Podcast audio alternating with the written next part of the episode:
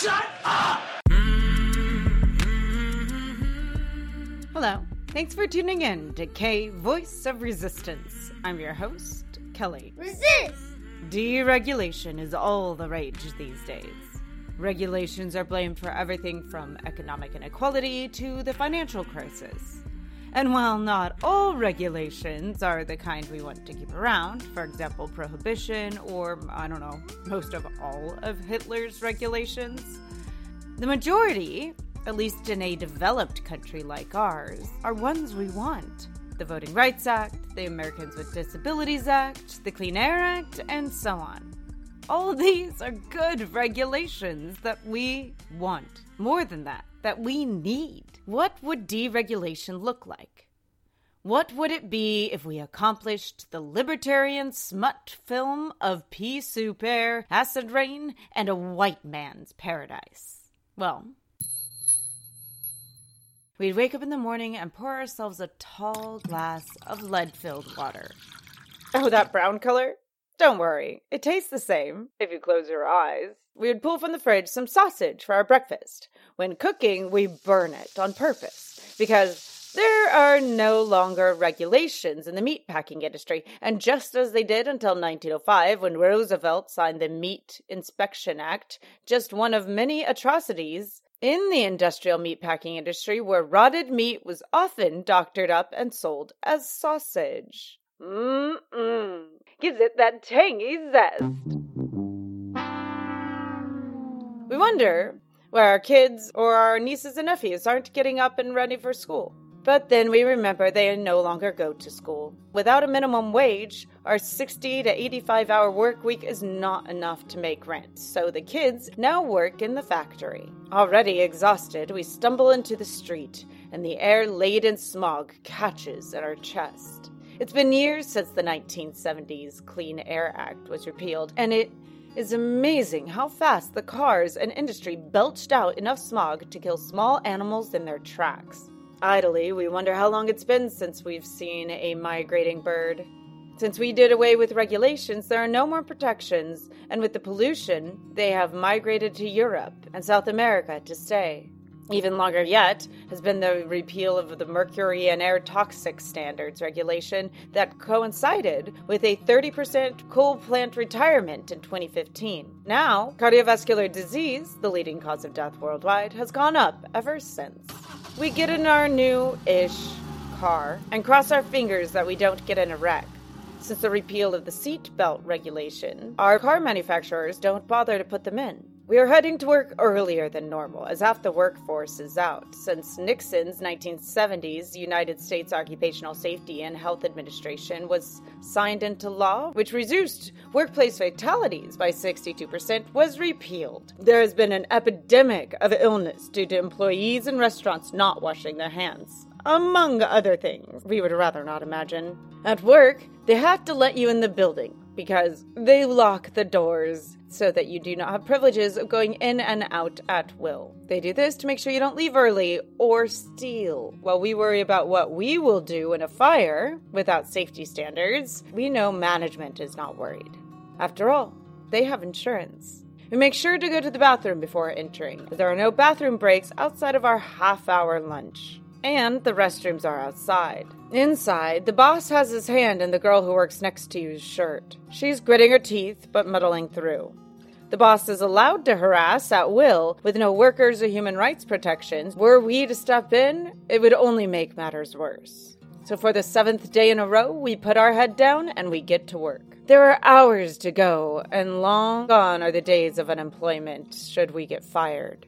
Our cracked fingers know the drill. And somewhere in us, something once again dies, just a little bit more. This is the utopia the right fought so hard for, and at last they have won. Funny how it doesn't quite feel like winning at all. Just over 100 years ago, this is how things were, or close to it. The progressive era was on the rise, but the Gilded Age was in its death throes and fighting to hold on. In New York City, immigrants poured in and set to work in sweatshops. Once these shops were in small apartments. They eventually moved into large multi-floored lofts, which packed in hundreds at a time. One of these factories was located on the 8th, 9th, and 10th floors of the Ash Building at 23 to 29 Washington Place in the Greenwich Village neighborhood of Manhattan, known as the Triangle Shirtwaist Factory. The shirtwaist makers could be as young as 14 years old. They worked 7 days a week from 7 a.m. to 8 p.m., though these times varied. They worked non-stop with just a half-hour lunch break. For their efforts, they were paid $6 to $14 a week. Again, these figures vary. Not only were their wages abysmal, often they were required to use their own needles, thread, irons, and even sometimes sewing machines. The factories were unsanitary, not to mention unsafe. According to the AFL-CIO, 100 workers died every day on the job around 1911 at various sweatshops. Workers had little to no rights, but a battle for them was beginning. In 1909, as factory owners were pushing for longer hours with less pay, on November 22nd, Local 25 of the International Ladies' Garment Workers' Union, ILGWU, headed up by 19-year-old Clara Lemlich, convened a meeting to discuss a general strike. Thousands of workers packed the hall. Clara was no stranger to adversity. A few months earlier, hired thugs had beaten her savagely for her union involvement, breaking ribs. At the meeting, man after man got up to speak, mostly warning people off of a strike. Finally, the star speaker of the evening got up to speak, American Federation of Labor President Samuel Gompers, and the crowd cheered wildly. After, tired of hearing speakers for more than 2 hours, Clara made her way to the stage, shouting, quote, "I want to say a few words." She said this in Yiddish. Once she got to the podium, she continued, "I have no further patience for talk. I am one of those who feels and suffers from the things pictured. I move that we go on general strike now." Unquote. The audience rose to their feet and cheered and then voted for a strike. The next day, 15,000 migrant workers walked out and took to the streets. This is from the AFL-CIO website. Quote, "They demanded a 20% pay raise, a 52-hour work week with extra pay for overtime. The local union, along with the Women's Trade Union League, held meetings in English and Yiddish at dozens of halls to discuss plans for picketing. When picketing began the following day, more than 20,000 workers from 500 factories had walked out. More than 70 of the smaller factories agreed to the union's demands within the first 48 hours." Unquote. The anti-union owners of the bigger factories got together and promised everything from violence to legal action to thwart the strike. They had the cops and the judges on their side.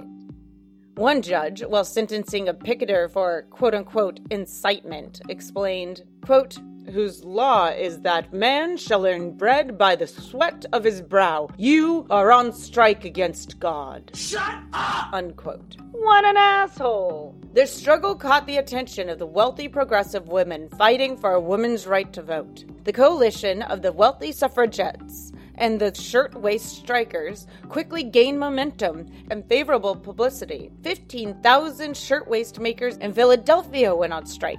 And even replacement workers to the Triangle Factory joined the strike, shutting it down. The factories had lost the war on public opinion, and one by one gave in to strikers' demands. In February 1910, the strike finally was settled. There were a few holdouts, however. One of those was Triangle. Owners and management never yielded to their demands, including the simple demands of unlocked doors in the factory and fire escapes that functioned. A year later, at approximately 4:40 p.m. on Saturday, March 25, 1911, a fire broke out in one of the scrap bins, likely due to an unextinguished match or cigarette on the top floors of the building. A bookkeeper on the 8th floor was able to warn employees on the 10th floor via telephone, but there was no audible alarm and no way to contact the staff on the 9th floor.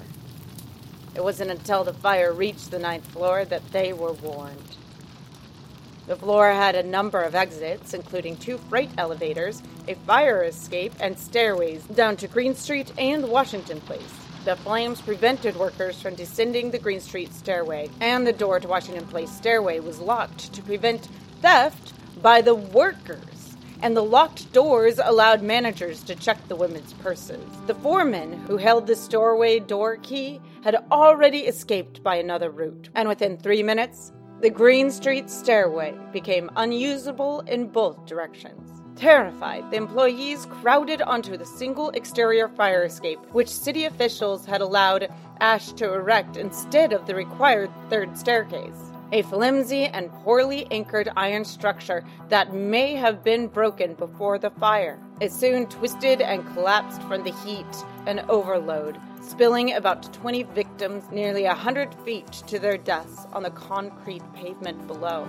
Elevator operator Joseph Zito and Gaspar Mortillaro saved many lives by traveling 3 times up to the 9th floor for passengers, but Mortillaro was eventually forced to give up when the rails of his elevator buckled under the heat. In the ensuing panic, girls and a few men rushed the elevator to get down. The smoke filled the floors, and people began flinging themselves onto the elevator shaft, and bodies piled up on top of the elevator. Eventually, firefighters arrived, but, in a devastating revelation, soon found that their ladders were 30 feet too short and only reached to the 6th floor.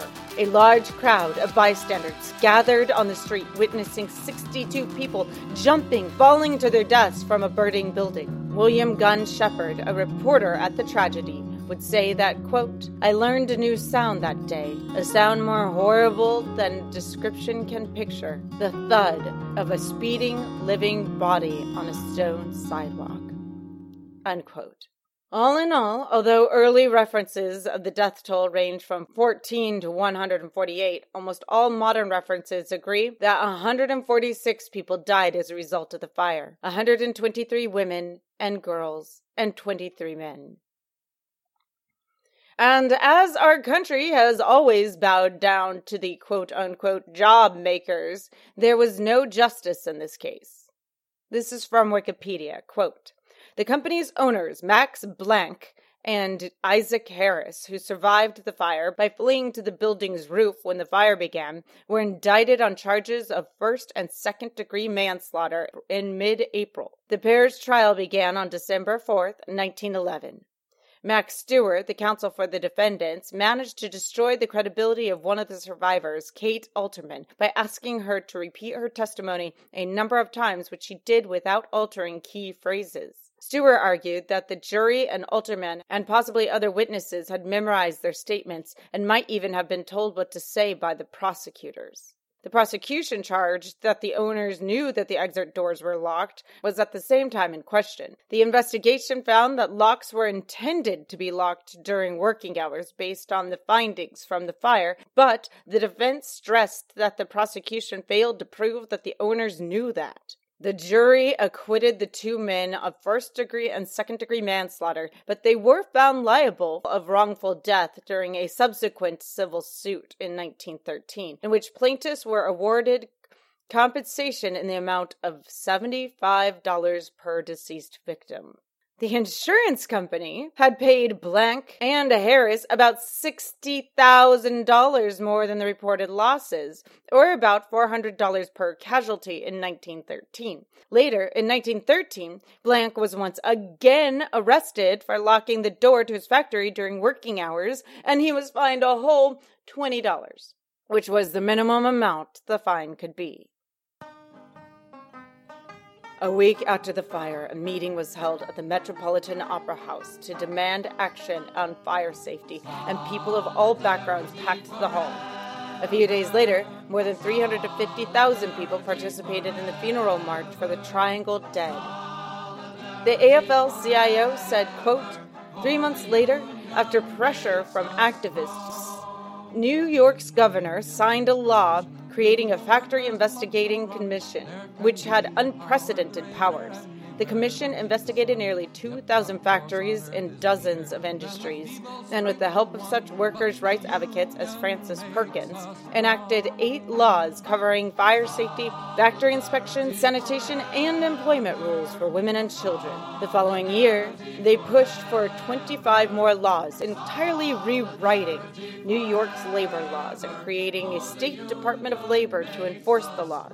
During the Roosevelt administration, Frances Perkins and Robert Wagner, who chaired the commission, helped create the nation's most sweeping worker protections through the New Deal, including the National Labor Relations Act. Clara Lemlich became a full-time activist after being blacklisted by the Garment Industry Association and founded a working-class suffrage group. She later organized mothers around housing and education issues. Even in her last days in a nursing home, Clara helped to organize the orderlies, unquote. In 2017, Mango Hitler claimed he would do away with 75% of the United States regulations. Now, rest assured, had he done that, we would be wading through toxic sewage to get to work, and all of our water would look like Flint's. But he has made major headway. I looked up a regulation tracker that monitors a curated section of deregulatory activity developed by experts in the Center of Regulation and Markets at Brookings. Here are the regulations he has repealed. Clean Power Plan, a rule requiring coal-burning power plants to reduce carbon emissions. Non-discrimination provisions in the Affordable Care Act, a rule abolishing expansive definitions of non-discrimination provisions in the Affordable Care Act. Endangered Species Act mitigation policy. This is a withdrawal of guidance on how the service recommends mitigating adverse impacts on developer actions on species and habitats. Withdrawal of guidance encouraging affirmative actions. Because, you know, who needs equality? Greenhouse gas emissions measure, a rule requiring the State Department of Transportation to track and reduce carbon dioxide emissions on the national highway system. Because knowledge is definitely not power, I guess. State funding for abortion providers. Nullification of a rule preventing states from blocking funding for family planning clinics that also provide abortion. Screw those ladies. Dealer markups guidance. Nullification of guidance prohibiting car dealers from charging higher interest rates based on race. Once again, who needs equality? Net neutrality, a rule regulating internet service providers as common carriers under Title II of the Communications Act of 1934. Rural call completion, data reporting requirement, a rule requiring covered providers of long-distance voice service to record and retain data on call completion rates in rural areas. Because Trump is there for his people who live in rural areas. That being said, screw them, right? Organic livestock and poultry practices animal welfare rule. A rule requiring the humane treatment of certified organic animals. Because why do we want to treat animals humanely? Media cross-ownership ban. Repeal of rules prohibiting a single company from owning a newspaper, a television, and radio stations all of its own. Because monopolies in news are fun. Oil and gas fracking rule. A rule requiring disclosure of chemicals and other details of fracking operations. Enjoyed your earthquake lately? Interpretation of incidental take under the Migratory Bird Treaty Act. Withdrawal of policy of prosecuting energy companies that accidentally kill birds. So, you know, kill at will, boys. Main studio rule elimination. The repeal of a rule requiring TV and radio stations to maintain a main studio in or near the communities they serve. So, Russia, come on in. Enjoy your new news station. Arbitration rule. Nullification of a rule allowing class action lawsuits against banks and credit card companies to resolve financial disputes. So, people power is not the kind of power we want here. Clearly, the only power that matters is power to the banks. Farmer Fair Practice Rule. Scope of anti-competitive practices. A rule clarifying that certain conduct by meat packers and poultry dealers may violate the Packers and Stockyards Act without necessarily being anti-competitive. Disclosure of payments by resource extraction issuers. Nullification of environmental rule requiring resource extraction issuers to disclose information about payments made to the U.S. government or foreign governments for the purposes of commercial development of oil, natural gas, or minerals. Drug test for unemployment compensation. Nullification of a rule permitting states to conduct drug tests for unemployment compensation eligibility. Federal acquisition regulation. Fair pay and safe workplaces. nullification of a rule to improve federal contractor compliance with labor laws. These people are truly evil. Firearms prohibition for the mentally disabled, nullification of a rule prohibiting the possession of firearms by the mentally ill, an internet privacy rule, nullification of a rule requiring internet service providers to explicitly obtain customers' approval to use and share their information, because me information is Sue information. Mandatory bundled payments for cardiac oil care and gas and coal lease valuation. A rule making bundling payments for certain cardiac care and joint replacement. A rule that expanded reporting requirement for interactions between labor relations, rule governing predator and control for national wildlife refugees in Alaska. You know, I think this is the you can shoot hibernating bears. Nullification of a rule enhancing efficiency and transparency of a resource management planning. Nullification of a rule that state governments to establish retirement savings programs for private sector employees. School accountability rule. Nullification of a rule enhancing public school accountability. Come the f- on, guys. Feeble supplementary services. Corporate average fuel economy. It will eliminate the requirement that digital television providers who do not offer ancillary or supplementary services to file an annual report with the FCC. Stream protection rule, nullification of a rule to minimize the adverse effects of coal mining on streams and other water sources. Seriously, these guys are cartoonishly evil. Teacher preparation issues. Nullification of a rule defining how institutions of higher education must assess teacher preparation programs. Withdrawal of technical support documents on implementing the social cost of carbon and regulatory impact analysis. And finally, Title IX guidances on transgender student rights. Withdrawal of guidances concerning transgender student rights. We think we can cut regulations by 75%, maybe more. And I am not going to torture you with the long list of rules that they have made.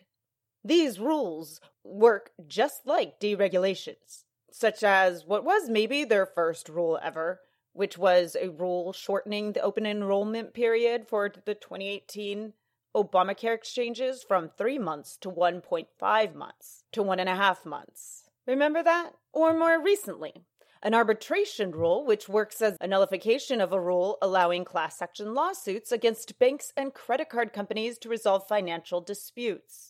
Once again, choosing banks over people. If Herr Trump gets reelected and we don't take the Senate, then Trump will have achieved Bannon's wet dream of just about complete and total dismantling of the administrative state. And I don't know if we will ever be able to put it back together again, because there won't be a state to put it back together with. Maybe more. And we'll lose the courts as well. Yes, I'm a broken record about this, but God, it's important. The turtle will continue his mass overhaul of the judiciary, and we can say goodbye to our country and our human rights, or at least most our human rights as we know it. Which is why I will lay down in front of that damn motorcade myself if I have to. Which is why the way CNN ran the damn debates was so disgusting. It is like the media wants Trump to win. CNN had no interest in a discussion about the issues. No, they just wanted a fight. They just mean-girled it up. So-and-so said this about you. Aren't you pissed? What do you want me to say to her? Ugh, it is shameful. And MSNBC's quote-unquote analysis of it was equally shameful, but no need to get into that.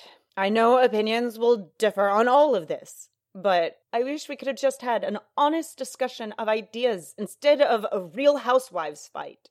There really weren't any winners. I mean, there were winners, but the winners were just the ones who limped off the stage with a few limbs intact. I don't know. All I have to say is that I hope we can limp across the finish line intact enough to still have a fighting chance against Mango Hitler in the end. And for now, that's all I have to say about that. Na-na-na boo-boo, stick your head in doo-doo. Next, lowering the bar. Let's talk about death. Trump's Attorney General, William Barr, ordered the reinstatement of the federal death penalty because, you know, progress? Jezebel writes, quote, after a 20-year informal moratorium on executing people who have received the death penalty in the federal court system, the Department of Justice announced that the Trump administration will resume the state practice of killing people. And per the order of Attorney General William Barr, the Bureau of Prisons is preparing to execute 5 people on death row. Unquote. Never mind the fact that drug companies won't even provide the drugs to perform this draconian and cruel ritual. Never mind the fact that conservatively more than 4% of inmates sentenced to death in the U.S. are innocent. One study found that of the 7,482 death sentences handed down from 1973 to 2004, 317 of them were innocent. That was from the Huffington Post. Never mind the fact that crime data from 11 countries which have abolished capital punishment showed that murder rates actually declined in 10 of them over the following decade, according to a 2008 report from a group that studies human rights in Iran. Never mind the fact that a Pierce and Radlett, Louisiana Law Review piece, they found that racism determines your likelihood of being handed down the death penalty in the first place. For example, in Louisiana, the odds of a death sentence were 97% higher for those whose victim was white than for those whose victim was black.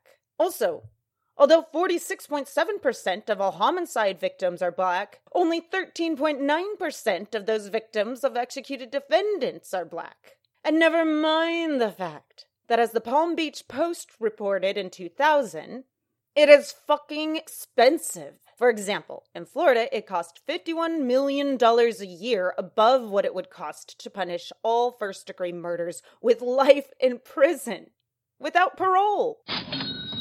And never mind the fact that socioeconomic status plays a disproportionate role in deciding life and death. In examining 504 cases, a study in Law and Society Review 807 found that defendants were 6 times more likely to receive a death sentence if they kill the highest status victims. Whites or Hispanics who have college degrees, are married, and have no criminal record, compared to those defendants who kill lowest status victims, like Black or Asian victims who are single, with a prior criminal record, and no college degree. Also, the better counsel someone can afford for his own defense, the better his defense. Because, duh.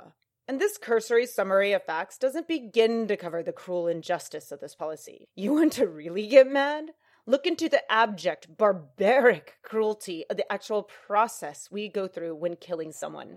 In the best of times, it is cruel. Now, without the appropriate medications, it is abject torture. Welcome to the Dark Ages, my friends. We have arrived. Quote, people say that executing criminals does not take away from their dignity, if it is done with dignity. But the fact of the matter is that whether you are waiting to die by a lethal injection, waiting for the poison to flow down your veins, or waiting for a bullet, or waiting for a rope, or waiting for gas, or waiting for electric current, there is no difference. There is no lesser or greater dignity in dying. By the time people I have been with finally climb into the chair to be killed, they have died 1,000 times already because of their anticipation of the final horror. Unquote.